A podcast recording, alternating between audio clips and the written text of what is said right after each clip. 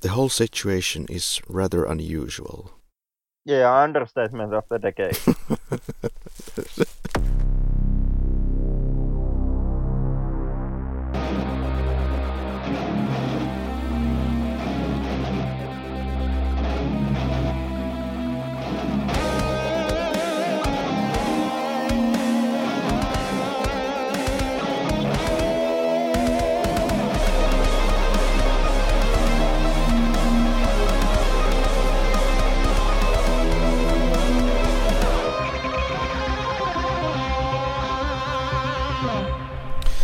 Sticks and stones may break our bones, but nothing will ever destroy this laboratory.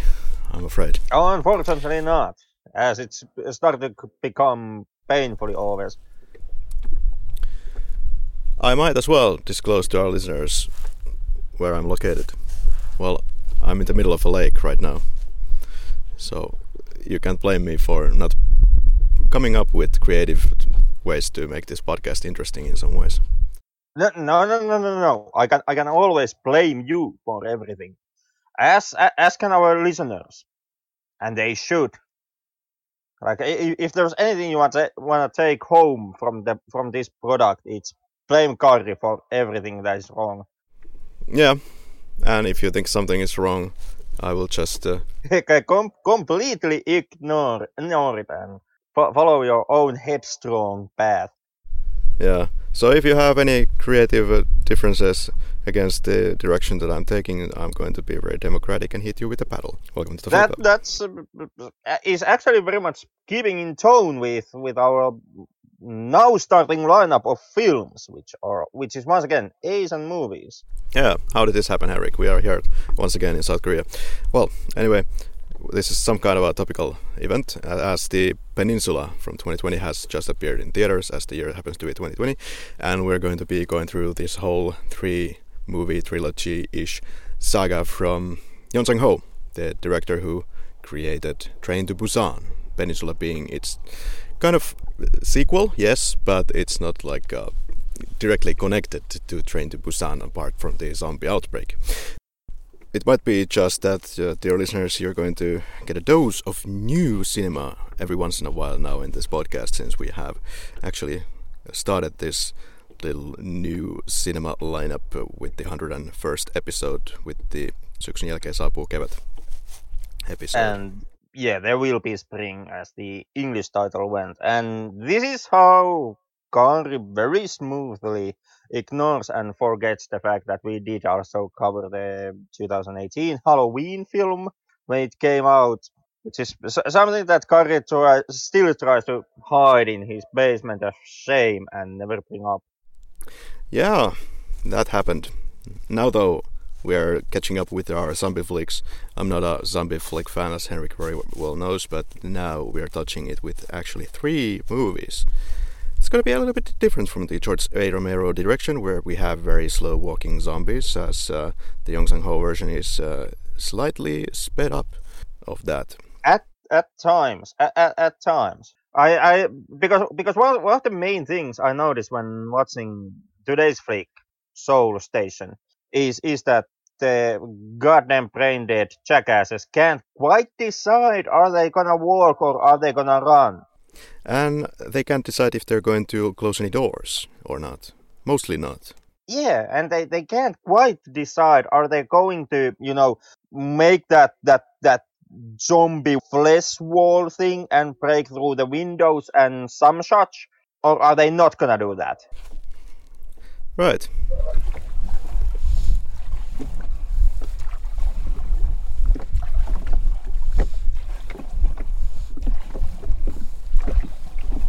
And if any of the if our any if any of our listeners are currently wondering what is all that background noise that you are hearing, that's Karri who is paddling his small ringy-dingy rowboat. Because being a film podcaster, it's come to pass that Karri no longer any anymore no longer has the right to set a foot on on the Finnish soil. So you know the dude has to ha, has to record his end from from the actual sea. God damn it, this was supposed to be a simulated zombie outbreak. Can I not play any role playing games here every once in a while?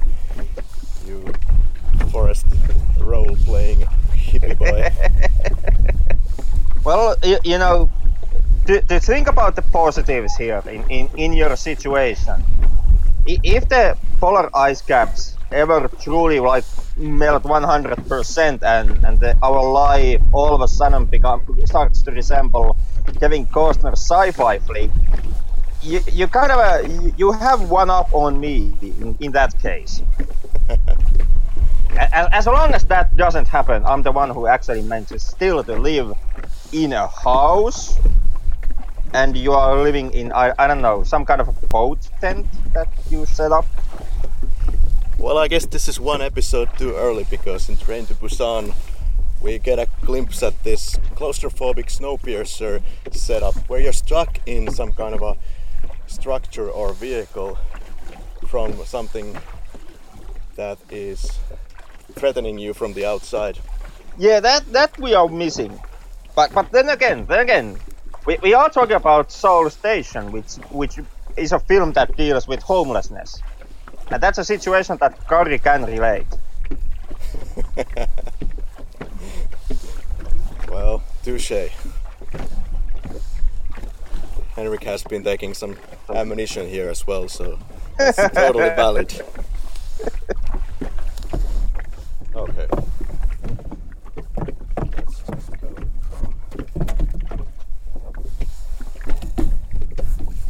It's not really a direct prequel, but you can see it as that if you use a lot of imagination, of course. You you can see it partly. I don't feel that the film kind of directly links up with Train to Busan. The point where where the where Seoul Station is going for and where it ends, I I would almost make the case that that's a kind of a different point in in the zombie epidemic than what is what is the moment where the train where train to Busan starts.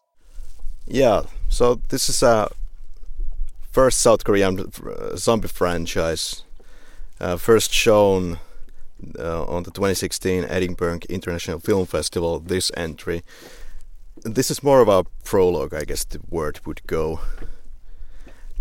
This is something. I, I, I give it that much. I don't really know what this is. Yeon Sang Ho is no stranger to animated film, of course. In fact, he started his career with those. He directed The King of Pigs in 2011, uh, his first feature length, which was a kind of a social commentary for about bullying to which he contributed some of his own experiences with that subject subject matter. So once again, it's this uh, some kind of outside force, some bullying coming from a certain direction. And in the fake from 2013, it was a critique of organized religion. Here, the bullying coming from the religion. And tonight, it's pretty much uh, the state itself. It's yeah, yeah. It's it, it gets messy. It, it, it Seoul Station gets extremely messy when it comes to its subject matter, which is homelessness.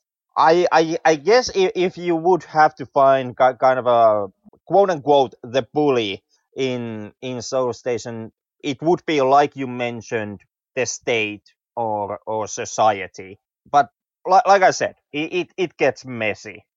These three animated films, certainly the first two here, The King of Pigs and The Fake, these are what uh, brought this director to prominence and uh, The King of Pigs was the first Korean animated film which was invited to Cannes Film Festival.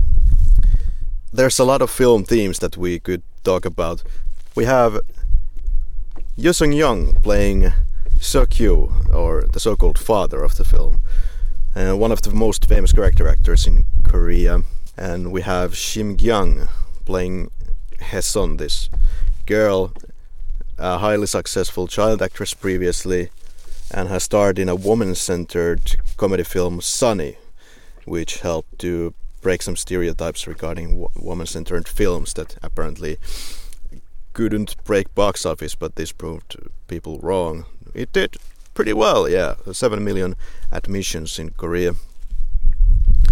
She also acted in Masquerade from 2012. It's kind of a comedic uh, depiction of a king who has a doppelganger who takes over the kinging duties. Yeon's latest movie is Psychokinesis Kinesis from 2018, in which she also starred, and she has some musical abilities, plays drums in her band Chicken Candy, and does taekwondo. Then we have Lee Joon playing the bespectacled Gyung, the boy. And in real life, he's an actor, singer, and a DJ, and a former boy band member from the MBLAQ or Music Boys Live or Live in Absolute Quality.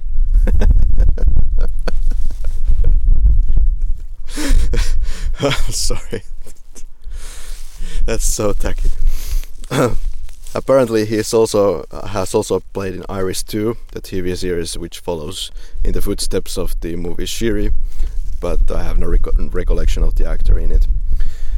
We start with the homeless man being beaten. Kind of getting straight to the point, people stare, no one cares. The one who decides to help the man turns away when he realizes that he's a homeless person with a stench. And people walk why nobody's really helping around the Seoul station, known in real life for being kind of a the end station, if you will, of people less fortunate in life. Yeah, so when it comes to the South Korean homelessness, which is pretty drastic, there is over uh, 13,000 homeless in, in South Korea. That's that makes something like 2.73 homeless per citizen in South Korea, and and Seoul has the majority of of these people. Uh, approximate uh, 66 percent of all homeless people of South Korea are living in Seoul. And these people, the Seoul station is is one of those go-to is the go-to place to to get nightly shelter and and stay over the night. The perhaps the second largest concentration of of homeless, most likely being Busan, which houses something like 20% of of South Korea's homeless per, uh, homeless population. So in with, with that, yeah, it's it's quite topical to locate your film in Seoul and Seoul Station. It, and this is one of the main instances, I would say. The, the, well, the first half an hour, 20 minutes of the film is the moment that best ties in with that mm, film's main theme, that being the homeless people of Seoul. Yeah, there is this uh, juxtapose of affluence and poverty, and inciting cruelty and pain for those less fortunate.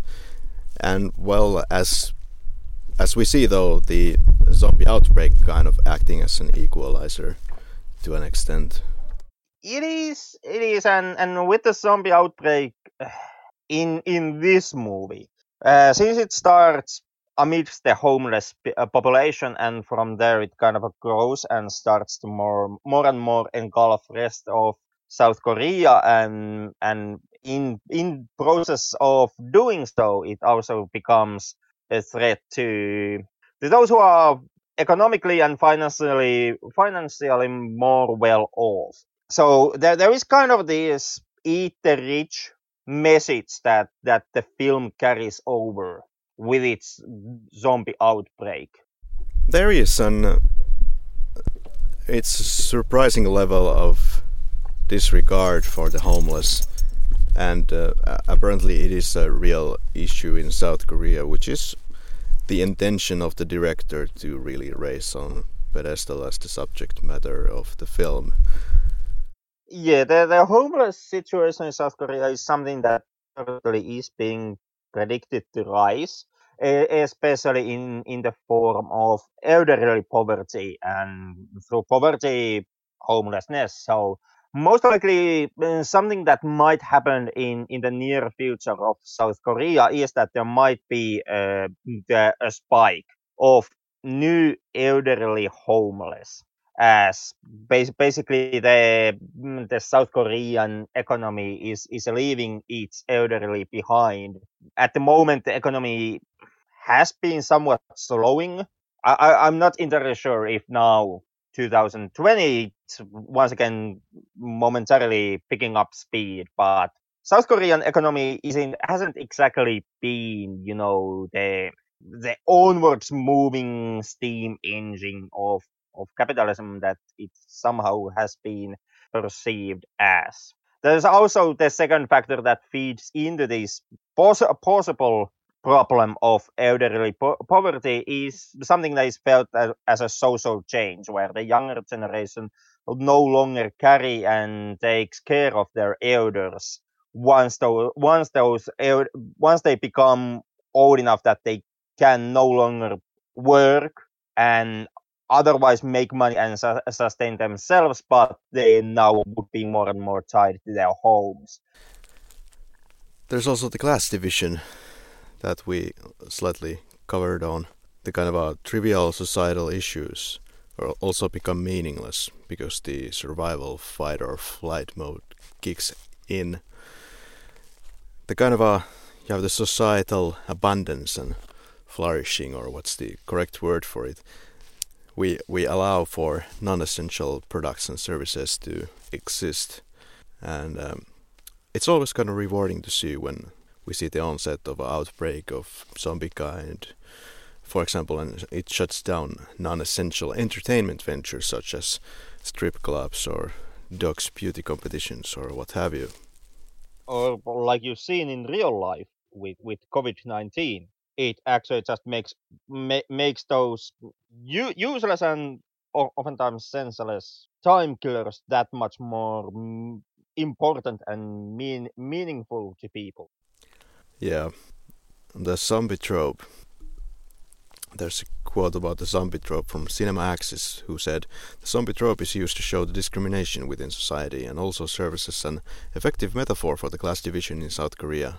Yeon is well known for his observations on class and society from his previous animated films, and a group of working and middle class survivors learn just how much they weigh against the maintaining order, which is not at all. There's also the police state argument, police brutality government militarization and the incompetence or apathy of authority. And we see this as when the police force takes over as uh, kind of a, I believe what is taking place is now some kind of a martial law that is authorized, and uh, they all of the people, regardless of their social classes, are in between the zombies and the police. Yeah, well, more to be more specific, they are that in one alley. yeah, well, it's the beginning of the outbreak. It's a it, it is it is something. I I don't know what exactly, and I'm not entirely sure that the film knows either.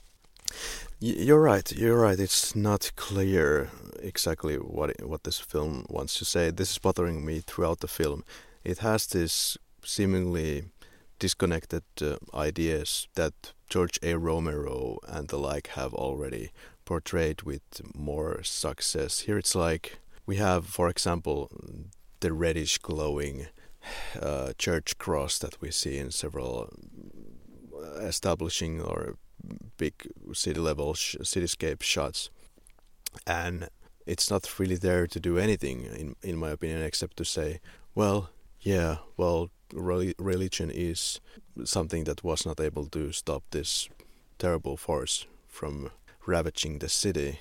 Or you can see it as a connection to the director's previous movies, which is probably more the case. Yeah, my I I was wrestling with the movie quite a lot when I first saw it for the first time. This being the the first instance that I've even become acquainted with with the film. I didn't even know that Seoul, Seoul Station existed before we started to do the episode, and it became part of the background work.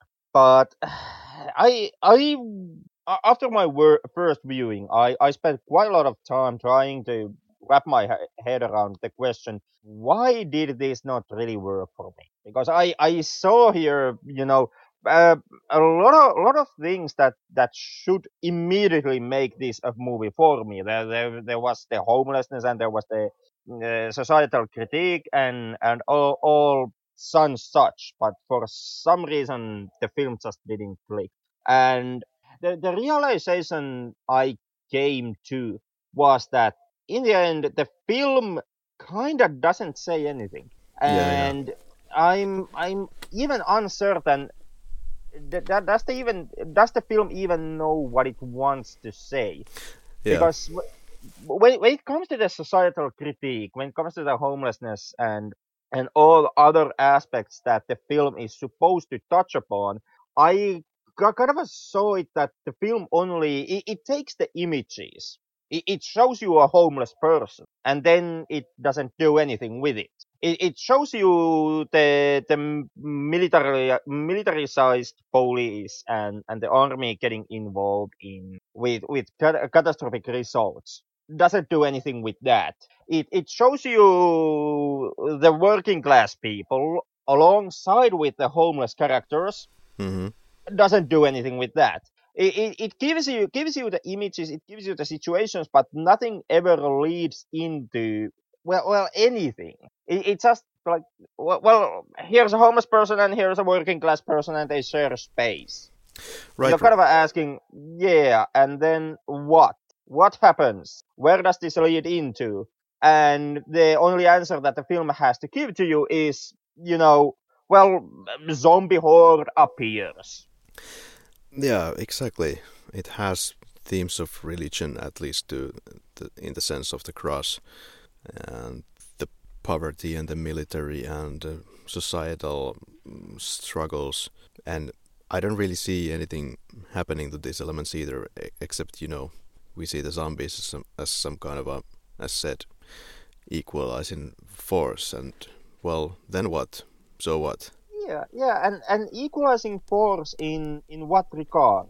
Yeah. Like what what what do the zombies actually do in the film in the end? Outside of the possible you know eat the rich metaphor. Like do, do the two classes now now come together? Uh, does does the middle class and and the uh, poor start to work together? Uh, is, is there uh, some kind, kind of a empathy that that grows amidst the middle class towards the poor. Does that happen? Uh, do, does the poor and middle class together start to hate the, the super rich of South Korea? kind of nothing fucking happens. Yeah, it, it does seem like uh, like many uh, reviewers have, have stated that it kind of seems like it's some kind of a testing ground before the real thing that is Train to Busan. But uh, even if you juxtapose this with the director's previous animes, like plot-wise, what it wants to say, we, we have well institutionalized oppression into forms of schools or churches here I don't, I don't know what we what we have like what are we supposed to reflect the zombies onto? Like it's a collection of random events with nothing in particular connecting them except the hunt for the girl. Yeah i i mean you you say that there's nothing connecting them and i would go as far as say that there really is not even that much of a plot to connect them. No and i think it's okay that there's like a, not a big revelatory plot at the end, it still kind of comes together, not exactly with the you know underlying themes, if there are really any, but the you know the characters come to an end, literally. Well, the characters kind of quotation marks because I, I didn't see much of a characters here either. They they are one dimensional to to be polite. Someone could say that you know cut out of cardboard. They're you you have a, a girl who can't use a phone and cries constantly. Mm. You you have the elderly guy who is is homeless and gets a bullet to the head. you have the boyfriend character who is a complete piece of shit and spends the rest of the movie in in a in some asshole's car uh, trying to phone the girl and then you have the dad character of, of the film who is the one driving the car. And you uh, you don't you don't really I would say you don't really have much of a character with this, in, in lack of a better word characters yeah, the so-called father f- figure, the pimp, is the driving force of the plot, and at the same time, his actions don't really make any sense to me. Like, why are you trying to collect the, the pay or, or the debt from the girl during a goddamn zombie outbreak? Yeah, yeah. uh, Like to, to, to spoil the the mega twist of the film right off the gate. Uh, thi- This is this is the main twist of the movie, and wh- where the entire film is kind of building up towards to. In in the final minutes, it turns out that the the dad who has been who has claimed to be looking for his daughter for for the running t- runtime of the film is actually the girl's pimp Yeah. that that that's the major twist of the movie and why the pimp is so concerned about about the one girl it's like like you said it doesn't quite make the sense. There, there is the notion being ri- raised that the girl has has stolen an x amount of money from the pimp or borrowed or, or done something. There is supposed to be some money somewhere how much and where is never made clear but that that's what the pimp is supposed to be all about. He wants to find a girl to get the money back Possibly such a huge amount of money that apparently you could buy some fancy housing with that, as he states at the end. Or if every every every girl of her, his would behave the same way. yeah yeah or, or something it's it's it's it's enough money that the dude is willing to risk a zombie outbreak ju- just to get the money back and risk his life constantly to get the money back and you you didn't like I, I don't even know where the money went because when the film starts the girl and he and her boyfriend are supposed to be be flat as broke to a point where they can't pay a rent and the asshole boyfriend is already cons- uh, considering pimping her, uh, pi- pimping his girlfriend out to make at least some money. So I, I guess nobody has money. So how much money was stolen? And there's been a couple of reviewers who have stated that this is a kind of a return to the centralization or centering on the actual outbreak, not so much centering on the the bold and the beautiful aspect, like for example, The Walking Dead seems to do. It's just using you know the zombies as some kind of a background prop, a motivation to move on to the next setup, something, or how to describe it in a proper way. But you know, uh, here also the main focus, as well, it's the zombies, but also the driving force of the story is getting the money back, or so-called father meeting this uh, daughter of his. Yeah, and, and it doesn't really even work as a as a you know strong outbreak movie in my opinion because you don't actually learn anything about the outbreak film. The film starts with the old homeless guy already being beaten. Like, like the dude is bleeding and and near death when the movie starts. That that's the very first image of the movie is the old homeless guy bleeding from his neck and he has the bite so where did that come from? How did the outbreak start?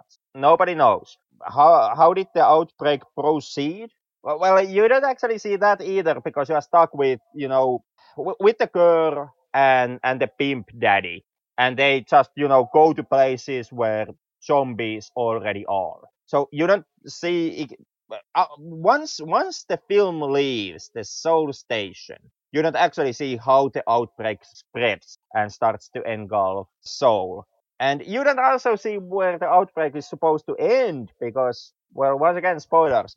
Uh, be, before anybody can actually do anything that drastic wi- concerning the outbreak, all the characters die and the film ends. Yeah, so in that sense, it's kind of an unfinished story unless you jump the Train to Busan and kind of get get your sort of continuation kicks out from there.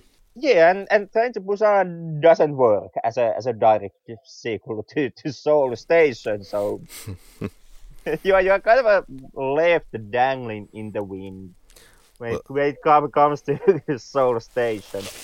Well, like I said, it can serve as a continuation, but you have to be pretty creative with that in the sense that they have already had a huge outbreak in Seoul for the last, I don't know, 12 hours, the entire night. And then the yep. people leaving the Seoul station in the beginning of Train to Busan are completely oblivious of this. yeah, yeah. Like, like there's there's supposed to be a military barricade just a few blocks away from from Seoul Station but you can go to in in Train to Busan. You can actually walk all the way to Seoul Station and not notice the military blockade. Right. I, I I guess the military just you know decided that this does not merit our time, and they just packed their gear and went back home. I would like to talk about the way that the zombies work in this film. For one thing, of course, they are quite fast moving here, but uh, it's something that I want to come back to. But the the biting and how they affect the characters. I guess you noticed this that somebody gets a scratch, turns into a zombie immediately, uh, and yeah, yep, yep, yep, yep. And then it's, it's yeah. almost like somebody sees a zombie and and you know the outbreak spreads. Right, and then there is one homeless guy who gets bitten in the neck and is able to manage with it for at least I don't know forty five minutes. Yeah, and, and then there's that, that, that one cop who gets some kind of injury in his arm when when he and and the three homeless persons lock themselves in the jail cell, and he can fight off the infection for something like solid five minutes. And which is a very interesting setup once again, uh, in a way that the, apparently the homeless people, as the movie wants to say, are even worse to the society than the zombies as we see the guard or the policeman guarding himself against the horrible homeless people instead of the zombies. Yeah, and and when, when it comes to when it comes to the the film drawing a, a societal message or making some kind of a statement, societal statement, I I did feel that that the two instances where it worked the best was a in in the immediate beginning of the movie when when the, the I maybe well these films patient zero is is walking toward, towards the station and the two youngsters are uh, uh, uh, showing disregard towards him that the first one start, uh, goes to him and of, of, first offers help but once he notices that the person that he is a ho- homeless man immediately turns away and you know walk, walks back to his friend and is, says something like well i would have helped him had he been in and the dude is bleeding from his goddamn neck. That, that is the first instance where i did think that the societal message did work at least partly. And the second moment for me was the the jail cell scene that you mentioned where, where the cop is is is treating the the homeless people who he is locked with in in the jail cell as as an as an extreme suspicion. And and almost to a point where he regards the homeless as a larger threat than the zombie horde. Outside of jail cell. Okay, because when it comes to your first point, I felt that it was a little bit too much in your face and not anymore anywhere under the surface. It was just clearly insinuated that that yeah yeah okay we get it. Societal messaging these guys don't want to help a homeless person in any situation whatsoever because they are the stinking hobos. It, it is it is. You you are absolutely right with that sentiment. It, it is it is painfully in your face. It, it's not subtle at all. N- not the slightest. But that that's the moment where the film actually makes at least some kind of a message. It, it, it, takes the message and rubs it in your face. Certainly, yes, but at least now we have a message. And it the film also touches on family dynamics to an extent. You can see this more clearly when we get to Train to Busan, where we once again have not well, well this is of course not father and daughter situation. But then we move on to Train to Busan, where we have the daughter and father dynamic. Uh, something like this, and you will see that it's something that will also repeat in Peninsula once we get there. A dysfunctional family, perhaps, is what he also wants to show here in Train to Busan for sure. And um, maybe it's something that he wants to trace to the map and kind of try to fix it on his part via films. I I do get the feeling that that's uh, so, something that Sang Ho wants to do is he wants to criticize the pre-given notion that South Korean people and and with that out of the way, Asian people in general are extremely polite all the time, polite and kind. And watching watching Seoul Station and later on watching Train to Busan, I haven't yet seen Peninsula, but you know, co- coming from these two films, I, I do get the feeling that this is, this is something that that Sang Ho wants to kind of uh, showcase to the world that the Asian people and and so, more specifically South Korean people, they ain't as kind and polite as as we in the West want to. Pol- there was a website, uh, Miss on Scene, very smart, Miss in Scene, haha which stated that, quote, these responses by authorities and ordinary people, violence and denial, are based on the 2014 Sewol ferry disaster where 300 passengers died on a sinking ferry as the captain and crew rowed away to safety, and the 2015 MERS outbreak, where schools shut down and people panicked because of government and public health officials' secretive handling of the dis- of the situation. Uh, message control was a priority in both crises, with the government even disseminating misinformation. End quote. And now, kind of fitting to watch this during the COVID time, you can see some parallels. You you kind of can. There is an outside force that the institution is kind of powerless against. Then there are the the not yet diseased population who makes a complete ass of themselves and, and well, pretty much is, is is dead set on making certain that we don't get rid of, rid of the the epidemic. And then then you have the, the situation where basically the situation turns everybody into a horrible asshole. It really looked like that when the outbreak started for sure when people were panicking and panic buying all the shelves almost empty. And you started to feel like this is some kind of a zombie situation. Maybe I should get some food before, before you know, it's it's like a chain reaction, dominoes. It, it is, it is. The first jackass starts to hoard toilet paper and tuna fish, which means that means that of course, of course, the quantities in store for a moment starts to drop, which means that the next person also starts to hoard the exact same shit.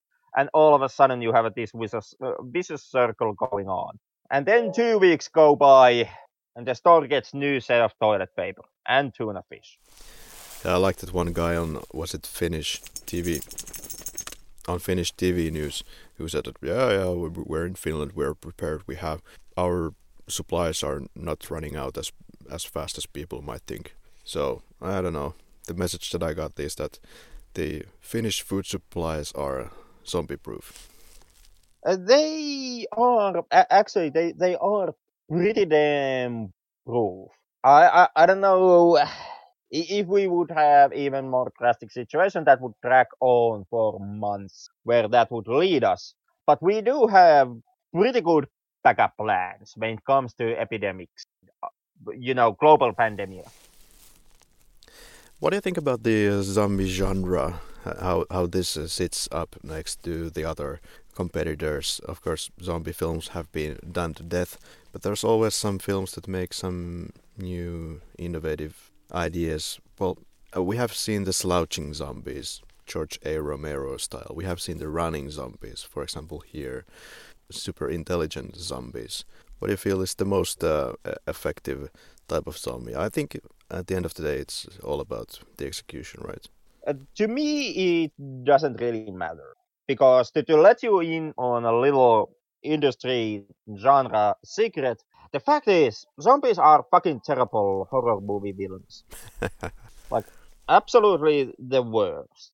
And I I would say any good zombie film has the has the brains to be not about the zombies themselves. The the main kind of a force that or, or, or the main purpose that you can get out of the zombie is is precisely the human drama and what it means human characters or of your story. Zombies work as a as a kind of a um, deus ex machina or or some kind of a tour de force outsider influence which has two main purposes in your story the first one is to collapse the civilized society and make certain that uh, your traditional safety net ceases to work.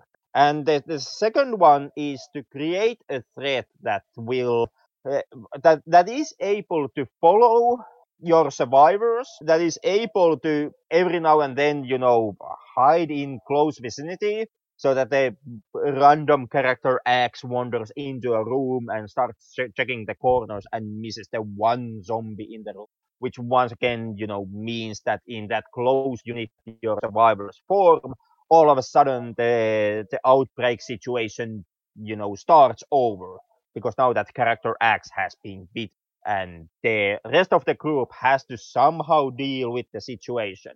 But when, when it comes to working as a as a as a, a standalone entity or or a force, zombies do not really work. They quite often they are they are they are stupid as pack of hammers and they don't move that quickly and you know they, they are pretty much they, they, they are dangerous in, in masses and that's about it so because of that i i myself i, I strongly believe that that it's a good zombie fiction is not about how the zombies work and what the zombies do it's what the zombies causes for the survivors. And about about the the different dynamics and different personalities within the survivor group clashing against each other and the more hideous aspects of those characters starting to surface as they now are yeah. struggling for resource, resources and safe place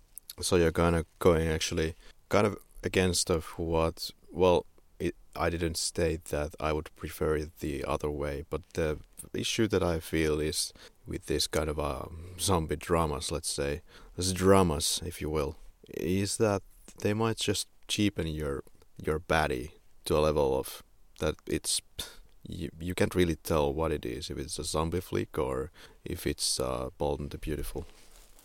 Um, yeah, yeah. I, I am more driven to the to the drama between the characters. I'm I'm most definitely in the drama camp.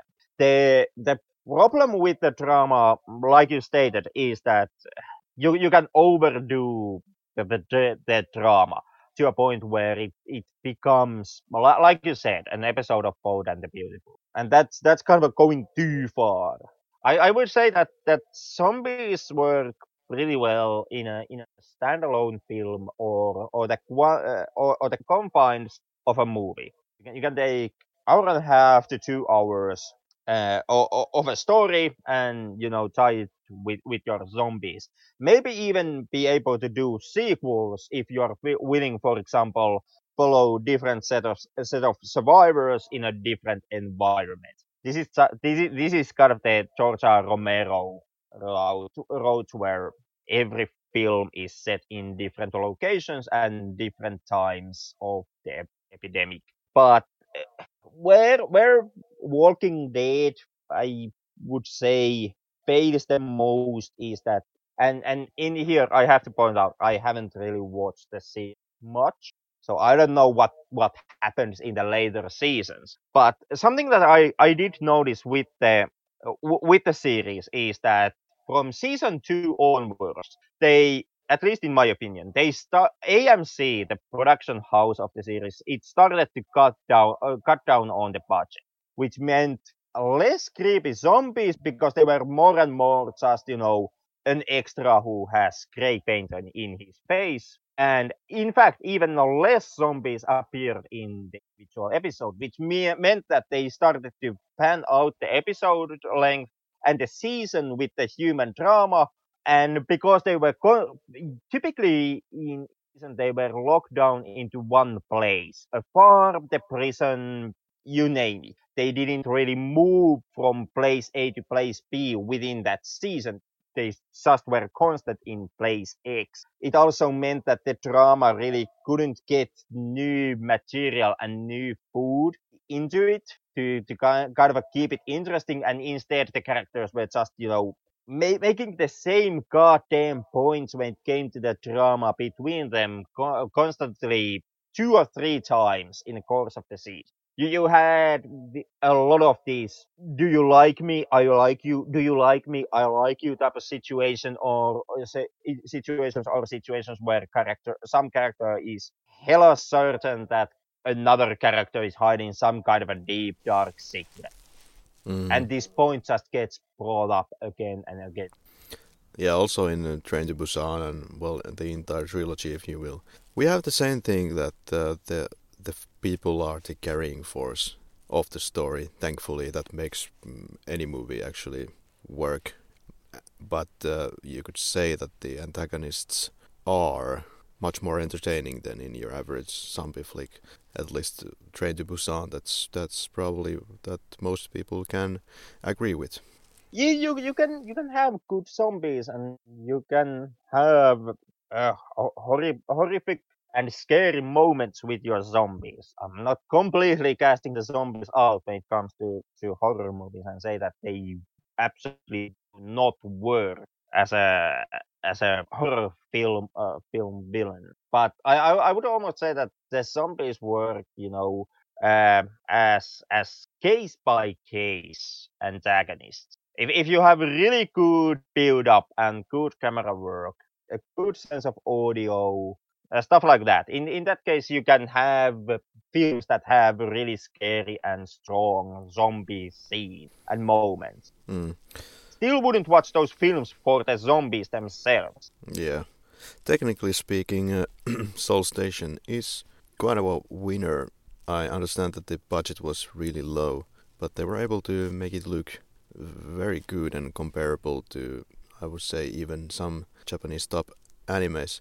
And I did like, for example, these uh, moving shots in the corridors with this 3D effects. They looked pretty cool.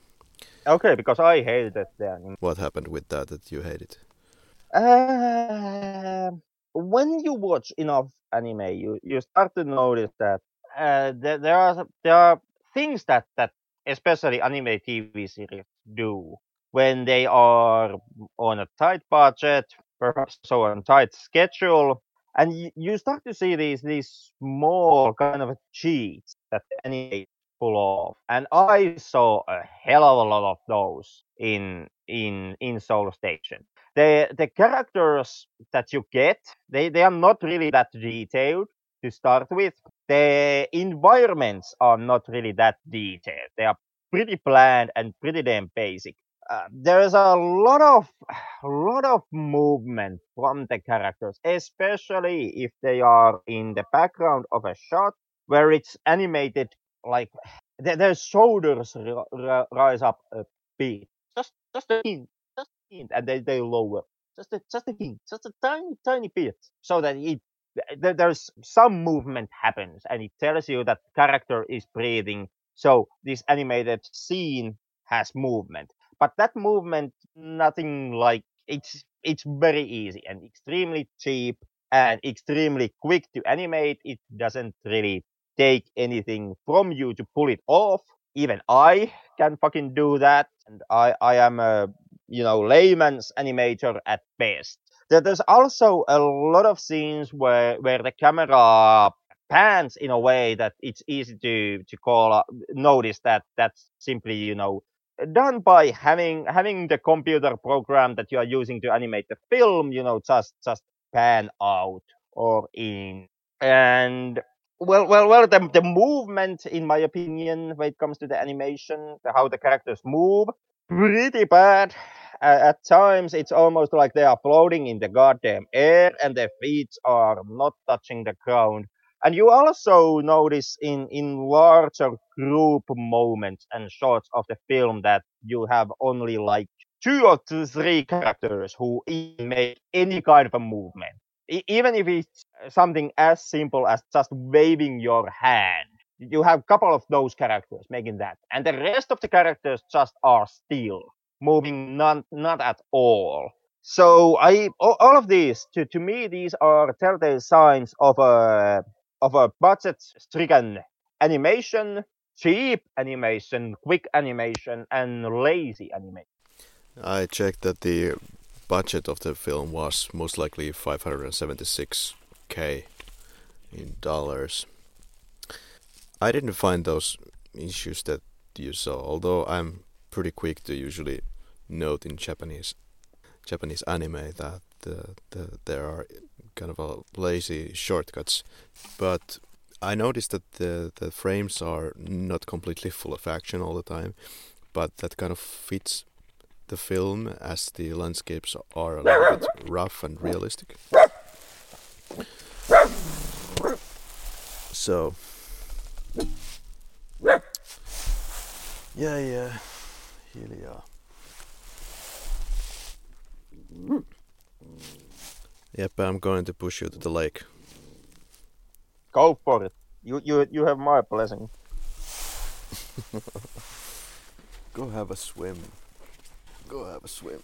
First of your life. No? Really? Go, go, go, go, go. One day I'm gonna push you there. What kind of irritated me about the plot, uh, minimalistic uh, amount, is the uh, that how the plot kind of bumbles on with the boyfriend and the girlfriend calling each other every now and then and checking where are you now, where are you now, and for the love of God, there's even this scene where the ambulance is fallen down on its back, and uh, the girlfriend escapes with the home homeless guy. And in the ambulance, she had just made the call to the boyfriend that yeah, I'm yeah, yeah, yeah, yeah, I'm on my way to the ambulance. Once they get out of the ambulance, the phone is still intact, but she doesn't have the slightest thought in her head to try to call her boyfriend to say that maybe you shouldn't go to the hospital. And then they go to the hospital and almost get eaten by the zombies.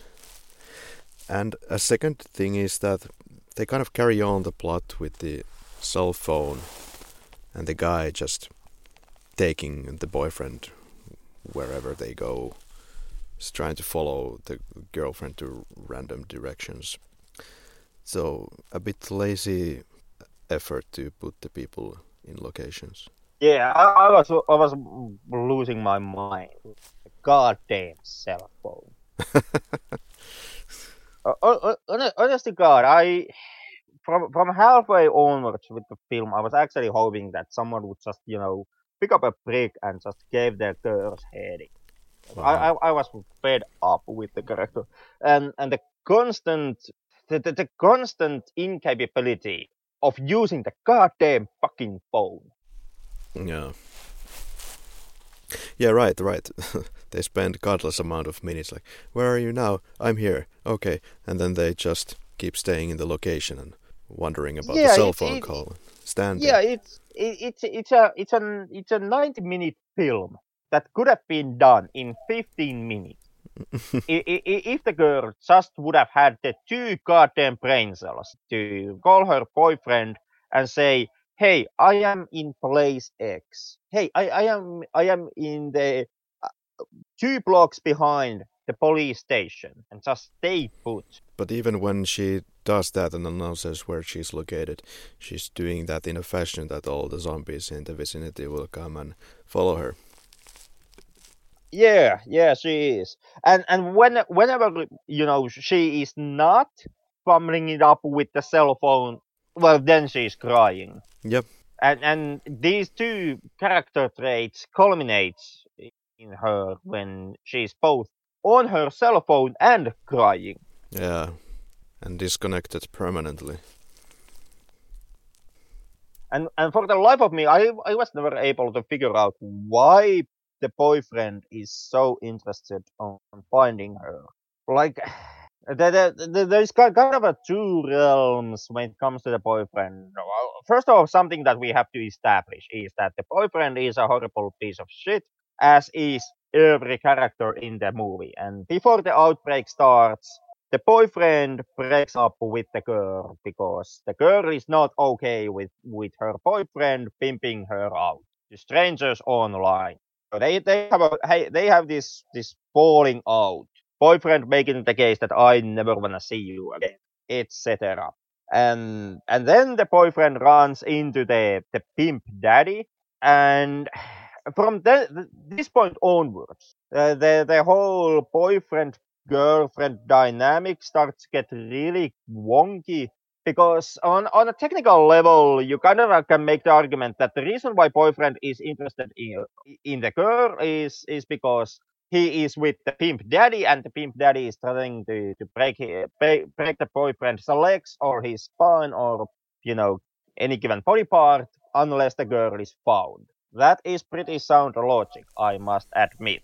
But then on on sentimental and emotional level, the film somehow starts to argue that the boyfriend is looking for the girl because he loves and cares for her and this is some kind kind of a I'm trying to reconnect with my lover type of situation, which makes no goddamn sense in the breakup that just happened. Well, people change their opinions all the time, and especially during uh, during zombie outbreaks or, any kind of emergency situations. So I'm not that surprised at all. I'm though more surprised why the boyfriend is even willing to meet the so-called father so willingly during this crisis. Connects with him, and and then you even see kind of a, some warmth coming from this pimp in the car. They're starting to kind of connect. You feel, and then by the end, uh, Uh, the guy is slashing his throat out yeah, yeah, and as far as I was able to understand this this thematical change that happens with the pimp daddy in course of the film, it once again this is bit vicious of me, but I'm pretty damn certain that that's only so that the film can throw out its epic plot twist at the end of the film. Yeah. The, yeah, yeah. D- during the car ride scenes, as you noted, that the pimp daddy starts to warm up and and or he starts to. It, it looks like he's warming up and softening a bit and forming a bond with the uh, boyfriend. Definitely not an accident. It's intentional. Yeah. Yeah, yeah, and and once you get to the plot twist of the film, it, it, no longer serves serves any purpose. And the, the only reason i see for that is to you know drive to the audience as the image that yeah the dude really is is the girl's father. For for real see. There's uh, it also doesn't quite make sense when in the beginning of the film we see the pimp attacking the boyfriend in several ways and telling him how terrible of a care he has taken of the of the kid and oh then, yeah, yeah, those moments. Yeah, when when when they get to the the the whole motel where where the boyfriend and the girl have has has been staying. For and example, the daddy starts to make the remarks that this is a rat hole. Yeah. Yeah, yeah, so. yeah, like, like, like, what, what, what? The the brothel that he runs is some kind of a luxury apartment. well, Henrik, what tickled your fancy in this film? I, uh, I actually don't know. Outside of those those two in your face social commentary moments, I I really don't know. Yeah, those social commentary moments that had some cohesion, but it's kind of a quick, fun watch. Nothing earth-shattering. I think it's still worth a look for any horror or anime fans out out there. Although I would still stand my ground that it doesn't have much to say, but it has a setup and kind of a final delivery. I on my end, I'm kind of completely the opposite. I I want and I do not recommend this film. to well to anyone really. I I was mostly bored with Seoul Station to to that point where when I was checking this for the second time, I was already struggling to even to stay awake. Oh. Yeah, like, like didn't work for, at all for me, and I it it, it doesn't work as a horror film. It it in my opinion it doesn't work as a as a prequel to Train to Busan. It it doesn't work as a as a social commentary, and it doesn't work as a zombie movie. So in in my opinion, this is most definitely a skippable feature. Mm, well, instead of seemingly unconnected scenes, I would make the locations count more here. Like, why are they precisely in the locations they are in? Of course, this is like uncontrollable plague, and you just have to go somewhere with the characters. But it feels exactly like that. It's like an amusement park ride with nothing further in it, and that's what it is. It's just a fun ride, if you will. And I wasn't amused. Oh dear. Like you, you know, we we we put our heads when it comes to to zombie entertainment on on this podcast previously. things were said, and and let me iterate and and say it for the record. I do actually think I I honest to God, like I I'm not trolling you, man. I, I, I know where you stand when it comes to zombie strippers. I, I'm not tr- trying to start a fight. I'm not trolling you. I'm 100% honest and sincere when I state that I felt that zombie strippers had more to say than Seoul Station. Take that as you will. Okay. Well, I can I can see how you would say that. but um, it's it's okay this is okay. It's okay, but I'm. Oh, it's not. this this is not. This is zombie strippers is okay. This is not. But at the this same, doesn't even have tits, and this is supposed to be about prostitution. There we go again.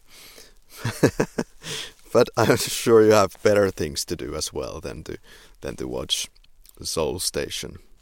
So take it as as you will. If you have nothing better to do, I mean, I think it didn't do anything particularly wrong, but it wasn't incredibly pleasant either. But why not? Give it a try. Yeah, by by all means, by all means, go go on and check out Seoul Station, and then come back to our Facebook page to tell Karri how I was right. well, if you want to spend some more time with zombies somewhere else than in a strip club, then this might be your thing. You talk, uh, talking about the film or the podcast? Because both are pretty brain dead entertainment. I must give you that. Oh yeah. you really know you're watching Seoul Station when there's a mysterious, satanic-looking red cross every now and then and lighting up the cityscape you really know you are watching Seoul Station when you are undead with only the most primitive of functions driving you and you can't decide do you run or walk, run or walk, run or walk. or do you close the door or not? Do, do you actually eat brains or do you not? Do you push the dog to the lake or not? Yes, you do. three adjectives to describe the film. From from my end, it's it's boring because I I was like like I said like I said almost fell asleep during my second viewing. It's it's cheap because of all all my gripes with the animation and it's so, so lacking because I from, from this film I I felt that there was some it, it's hard to say why the social commentary of the film fails so miserably as it does. But I'm I'm almost getting the feeling that it, it is because the director wasn't fully in. Yeah. To, me, this this smells like on goddamn afterthought. Something that that you, you were really interested about making Train to Busan. That that was the film you wanted to make. And after you made Train to, Train to Busan, or during the production, you you get the got the idea or someone gave you the idea that hey did you know that today the, these multimedia franchises are all the rave.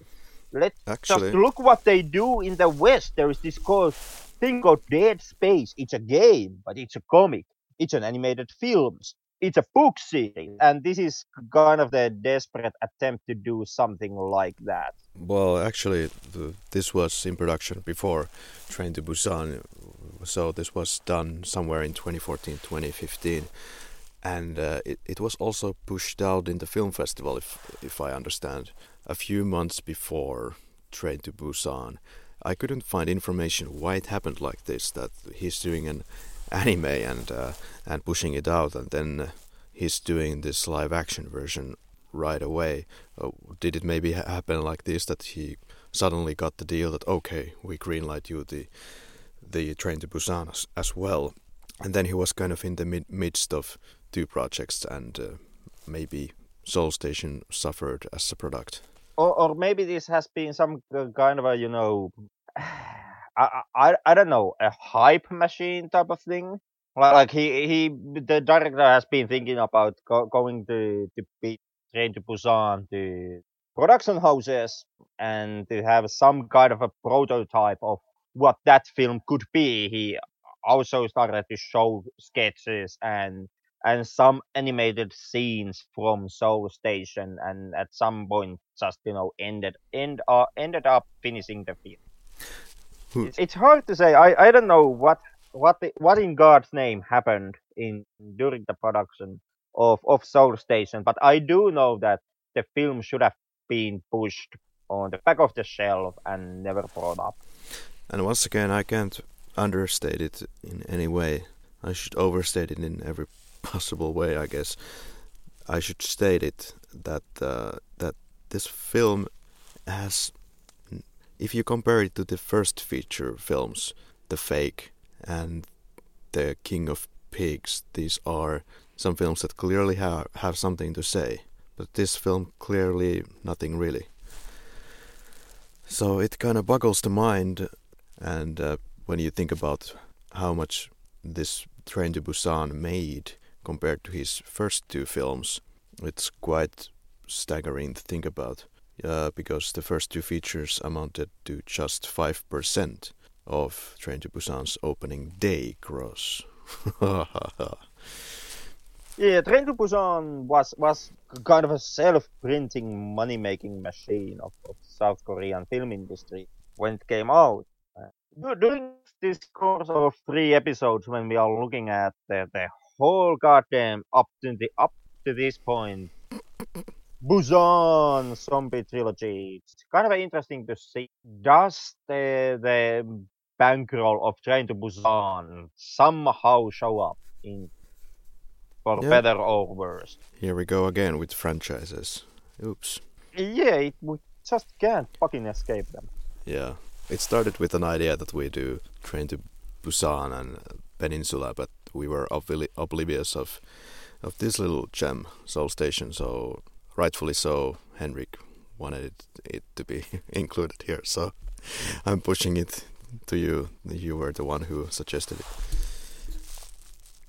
I I I did. I I, I insisted that we also co- cover Seoul Station if we are going to cover Train to Busan.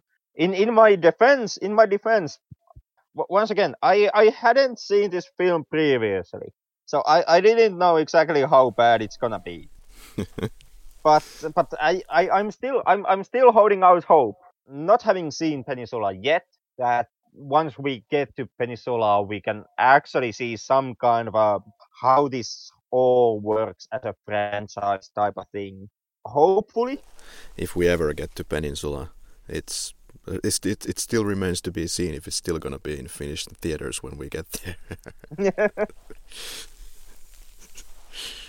but this, this was I, I I must admit, um, Seoul Station, even though it most definitely did not work as a movie, it was an interesting uh, to, to see uh, as a case study or as an example of zombie horror anime, and kind of seeing that it didn't work like at all, and there might be actually something to to ponder upon and think back to why I- I- exactly zombie horror anime did not work. That, hmm. does does Seoul Station its, its miserable failure mean that when it comes to to horror or at least to zombie horror, anime is is kind of a territory that you just shouldn't take. Yeah, I don't feel that I'm as much involved with the characters when they are anime here, but still, I think they did a pretty good job with that, and also with the way that the zombies look. I did like that one. Okay, because I I once again I have to disagree Okay. on, on both accounts. I I also thought that most of the zombies pretty bad. Like you you you you have a dude who has a red stain. Woo! Hollywood Reporter said, a simple, thrilling ride through a fiend-infested world. I I I I, I agree with simple.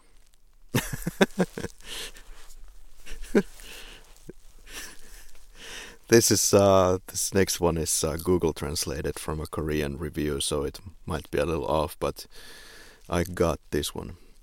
Quote: Rather than Busan, the message goes up and the fun goes down.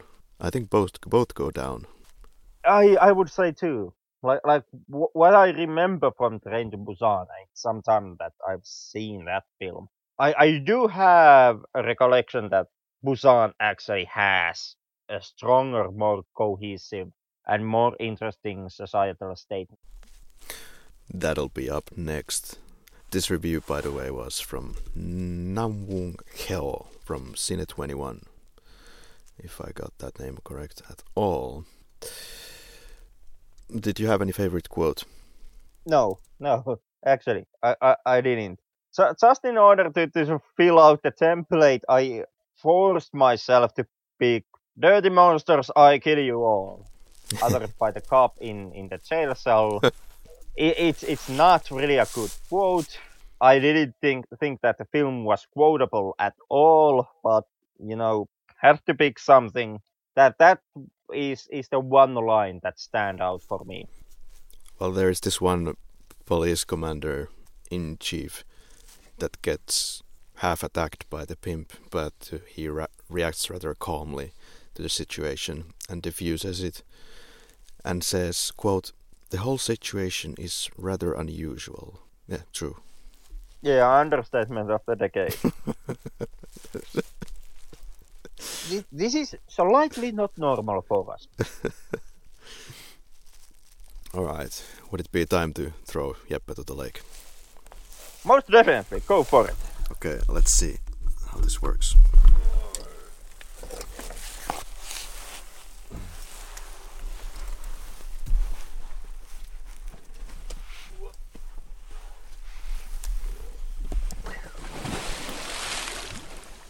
There he goes.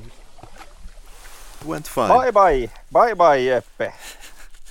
I'm, I'm, I'm, I'm sorry that your your last film that you ever heard us to cover was was Seoul Station.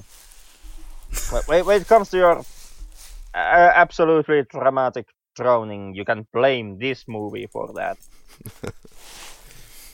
Just to clear up with uh, animal activists, Jeppe is still fine and reached the shore. Oh my god, you, you're you're you're as as much of a you know horrible death cock tease as Seoul Station. All right, some more teasing next up next week. It's gonna be Train to Busan. Thanks for visiting our little tiny production. As usual, we exist in several places, connected via the cables of the world: Facebook, Twitter, YouTube, Instagram, and theflicklab.com. Leave us a rating if you feel would be greatly appreciated to lift up our ranks and not only being the case that whenever I get the weekly updates after recommending someone, for example, the United Arab Emirates, that hey, maybe you should listen to the show, then I see in the top podcasts of iTunes the United Arab Emirates. Which wouldn't be so bad if I only knew how little listeners we have.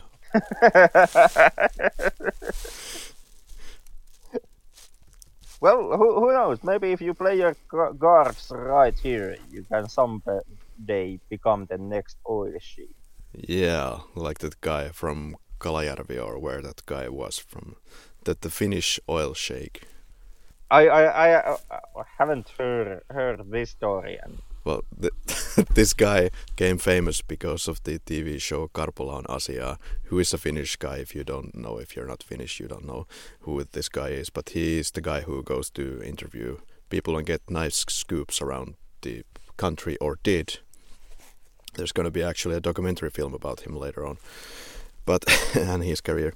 But this, yeah, this was a oil oil sheik who thought that we, he was a proper proper oil sheik. He did some oil refinement processing of oils, and uh, nobody was basically buying his oil. He had some ridiculous prices on them.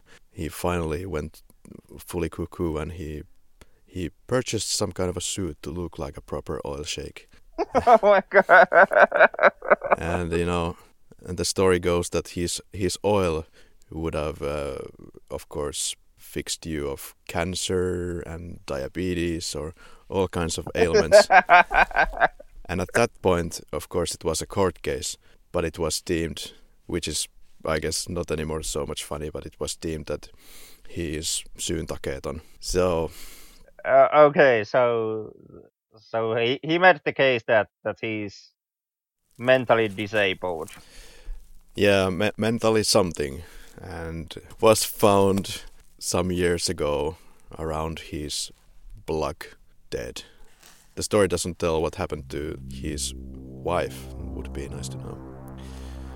But uh, se oli semmonen suomalainen kylähullu. Yeah, yeah, stay Finland, Finland. to these thoughts and images. See you next week. Until then.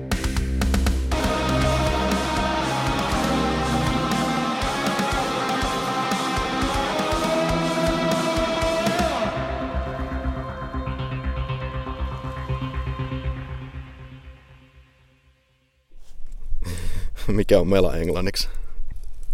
Riippuu missä kontekstissa.